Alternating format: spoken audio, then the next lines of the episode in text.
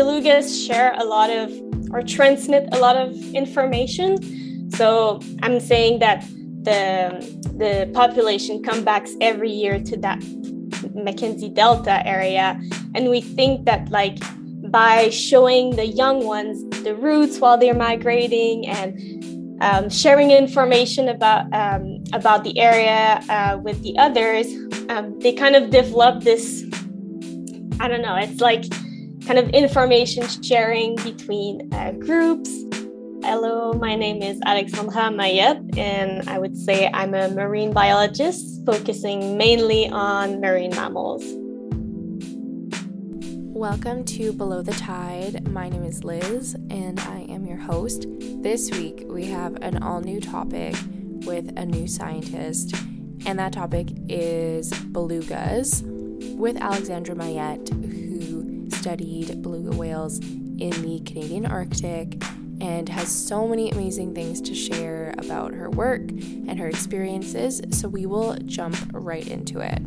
If this is your first time listening to Below the Tide, welcome. Thank you so much for being here. Below the Tide is basically a podcast where I'm trying to make marine science more accessible, more easy to learn by bringing you straight to the source, straight to the marine science experts I'm giving them a place where they can share their research, share some of their work, share some of their great stories in an easy to understand way. You can follow on social media at Below the Tide Pod for educational resources and updates about the podcast. So I hope you grab a coffee and enjoy this episode. Hello, my name is Alexandra Mayette, and I would say I'm a marine biologist focusing mainly on marine mammals. How have you gotten to where you are? Where did you start? Oh, do you want the like long version or short version? Whichever version is your favorite. well, it's it's funny because like I grew up in Gatineau in Quebec um, and for those who don't know where Gatineau is, it's like basically just face to face with Ottawa, but on the Quebec border. So, very not close at all to the ocean or to the marine world. Um, and yeah, and like you talk with people like there back home, and they're like, why are you a marine biologist? like, no one is a marine biologist there. Like, it's very um, unique, I would say. Um, and then I would say that the first time I saw the ocean, so I was on a family vacation. We went to New Jersey, uh, Wildwood, and we were just like, you know, on a resort on a beach, like nothing special. But like that was the first time I saw the ocean, and like I just got like like I don't know, amazed. Like I was like, oh my god, this is like so cool, and I want to learn everything about it. So um, I went back home and I looked like job and ocean on Google. and it just ended up being like, oh, oceanographer. And I was like, well, I want to be an oceanographer. That's it. What was your project on belugas? Yeah. So um, basically, we did an aerial survey uh, just the summer before I started. And I used this data to explore kind of the social behavior of belugas in the Arctic. Um, and we were focusing mainly on the Eastern Beaufort Sea population. So this is the population that is in Western Canada or the Western Arctic. Um, so just above Northwest Territories in that area. And it's a, it's a very big population. It's one of the, the largest beluga population in Canada um, and they have this really large range um, and and yeah so i was interested in looking into social behavior um, using different techniques. So uh, i use aerial photos um, and i also use some um, gps location of the position of belugas and created some kind of habitat modeling could you give like a little bit of an overview of belugas, um, what we kind of know about them, what we don't know about them? Um, I feel like there's a lot of people who, you know, aren't familiar. It's not a species that they see around them. Yeah, for sure. Um, so yeah, belugas are, you may have seen photos. They're this, the white whale. Uh, they're all white. They're kind of a smaller whale compared to like the big killer whales or humpbacks. Um, they're only like three to four meters long. Um, they don't have a dorsal fin and they have this big melon head um, that is very like squishy. I mean, I never touched it, but apparently it's very squishy and it's filled with oil and fats um, that allowed them to do like uh, echolocation and they're very vocal whales. Um, they have this nickname of the canary of the sea. Um, and they're very specialized to live in the Arctic. Um, they have a thick blubber layer to keep them warm in the cold water. Um, and the only southern population that we have is in um, in the St. Lawrence estuary. Uh, but other than that, every, like all the population are um, in the Arctic. Um, and yeah, and like compared to maybe humpback humpback whales or um, other baleen whales, uh, belugas are in the family of the odontocete. So they don't have the baleen to filter um, all the little microorganisms. They have teeth, um, just like dolphin, um, and they will eat more like fish and bigger invertebrates um, like crabs and octopus and, and stuff like that. Yeah. Whoa. I I mean, I think that I've always like been a little bit familiar with belugas, but I always forget, yeah, that they eat fish. Do they yeah. do they ever kind of because they're in the Arctic, are they ever going to for seals or it's mainly just fish? Uh no, mainly uh they will uh, eat whatever is in the water and yeah, mm-hmm. mainly um fish. The like Arctic char would be the biggest fish maybe that they will get um, which can get pretty big. Um, but yeah, they're they don't really go for seals or bigger than that. Mm-hmm. And because they are kind of a northern species, is it weird that they are in the St. Lawrence estuary, or it's just like that group has always kind of existed there? Yeah, I think it's, I mean, I haven't really studied that population specifically, but I think it's like a remnant of like the glaciation period where mm-hmm. like they kind of got separated at one point from more northern population and they kind of just adapted to this area and now they're like permanent residents of the the St. Lawrence, which is like so strange, but oh my goodness, I love that.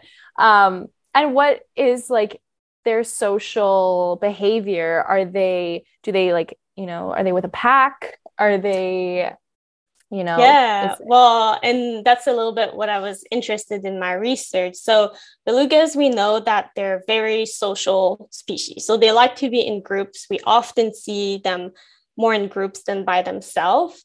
Um, we know that so for my population so the eastern beaufort sea population um, they they winter in the bering sea so that's the the big sea between alaska and russia and then in the spring, they will migrate to the Beaufort Sea, so in Canada. So they do this long migration and they kind of follow uh, the ice re- uh, re- retreating um, as the, the, the water get the water gets warmer and the air gets warmer in the spring.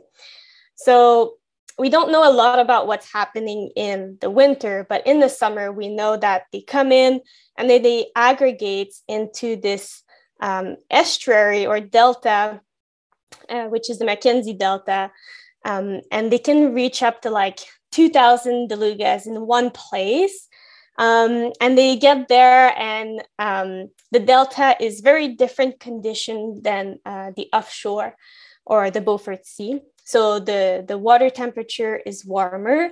Um, they it's a lot more like fresh water more than salt water.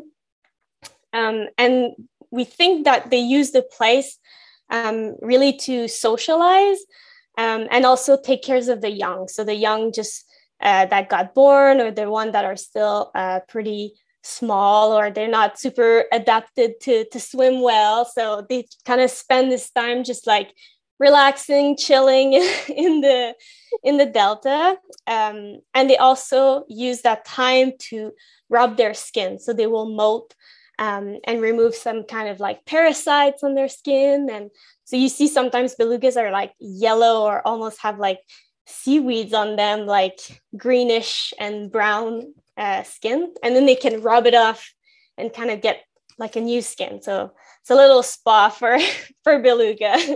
Whoa, um, that's wild. So the delta that they're in, it, there's like a little bit of fresh water coming in from the glaciers. Uh, it's from the river. So the Mackenzie oh, the River is um, running in Northwest Territories, and then it's just like the runoff of the river that just leads into the ocean, and it's kind of this mixture of fresh and and um, salt water, um, and it's very like turbid water uh, in mm-hmm. that area at least.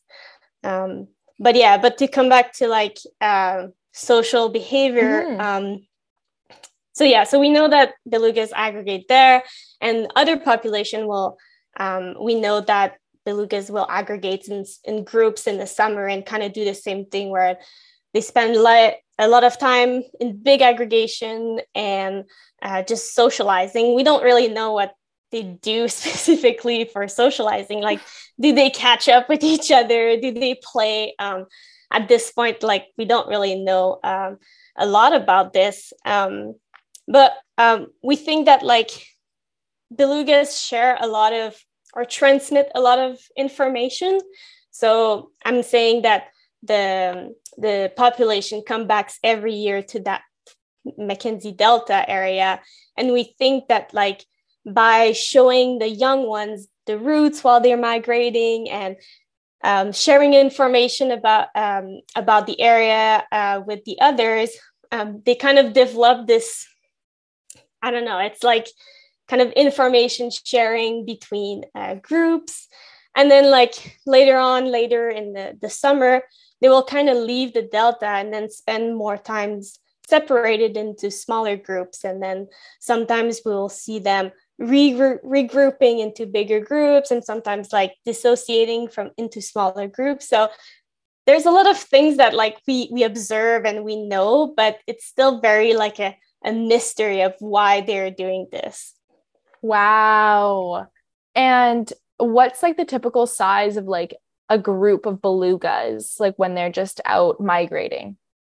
Yeah, so usually um, it's not rare to see like a group of two, three, five. Um, sometimes you, it can reach up to like 20 um, belugas. So, like, yeah, sometimes it's smaller, sometimes it's bigger.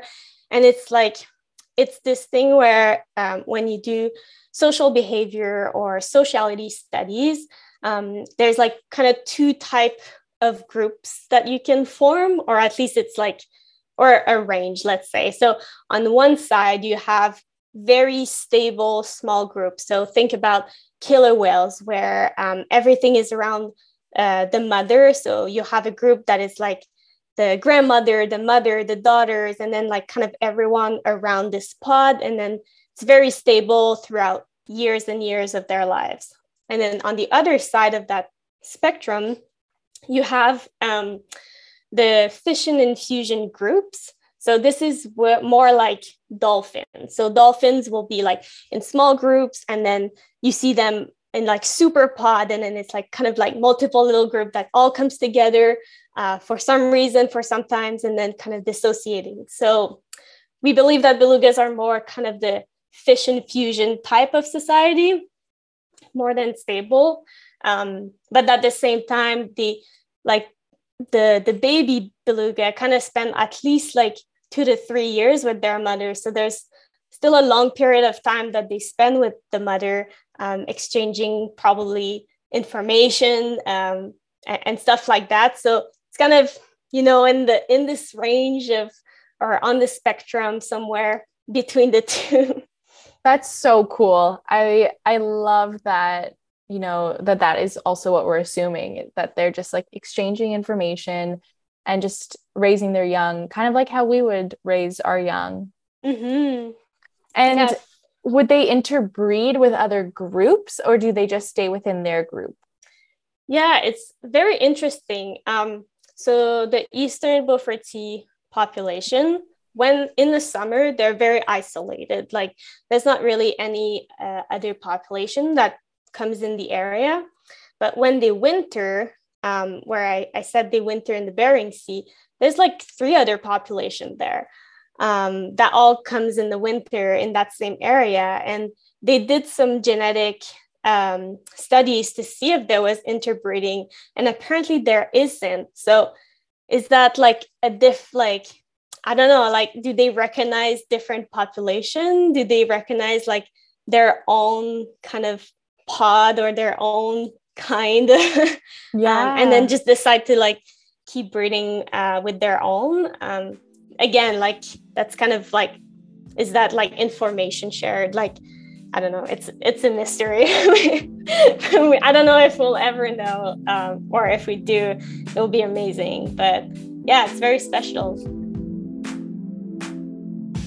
Thanks for listening to this episode of Below the Tide. Don't forget to follow and rate and review this episode, and I will be seeing you next week.